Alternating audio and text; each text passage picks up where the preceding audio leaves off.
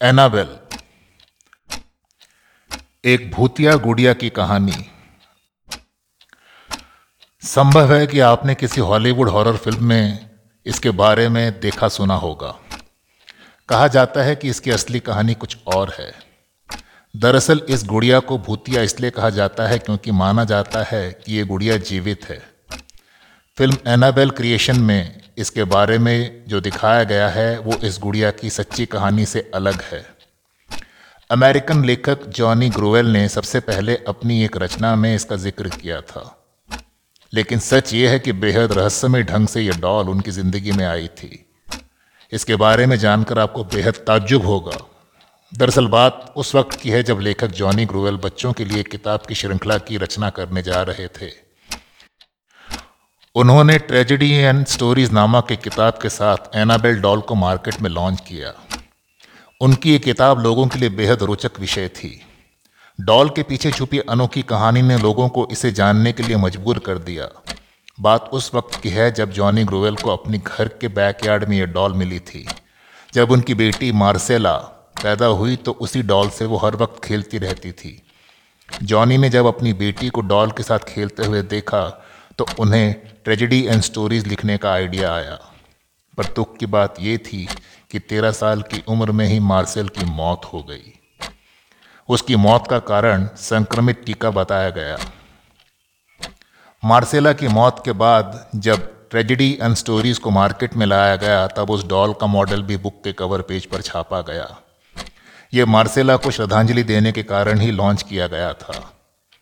पर हैरानी की बात यह थी कि मार्सेला की मौत के बाद असली एनाबेल डॉल, जिससे मार्सेला खेला करती थी, वो अचानक घर से कहीं गायब हो गई।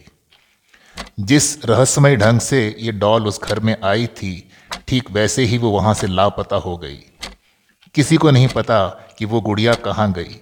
मार्सेला ने उसके बारे में पता लगाने की काफ़ी कोशिश भी की, लेकिन उसका पता नहीं चला और फिर एक दिन वो असली डॉल एक एंटिक शॉप में मिली।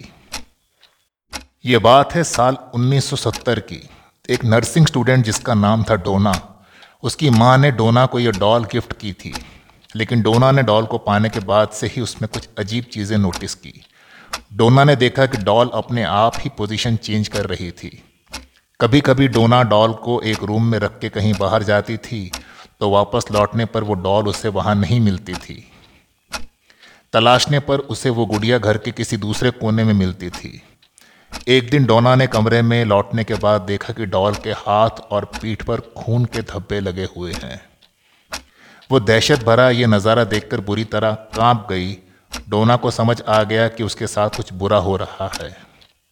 इसके बाद डोना ने फॉरन पैरानॉर्मल एक्टिविटी एक्सपर्ट एड और लॉरेन को बुलाया।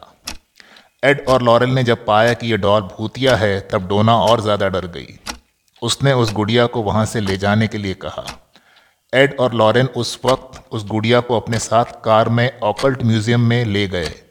लेकिन कार से जाते वक्त ही डॉल ने कुछ ऐसी हरकत शुरू कर दी जिसका अंदाज़ा उन दोनों ने कभी नहीं किया था। दरअसल गुड़िया ने अपनी पूरी ताकत से उन्हें रोकने की कोशिश की। गुड़िया ने बार बार डॉल कार का स्टेयरिंग घुमाने की कोशिश की। मानो कि वो उन्हें कहीं और ले जाना चाहती है। बड़ी मुश्किल से एड और लॉरेन अपनी मंजिल तक पहुँचे। एड और लॉरेन उस शापित भूतिया डॉल को अपने म्यूज़ियम में मंत्र से एक कांच के बक्से में बंद करके बाहर आ गए। माना जाता है कि आज भी उसकी भूतिया ताकत एक्टिव है। इसी कारण से उसके पास किसी को भी जाने नहीं दिया जाता।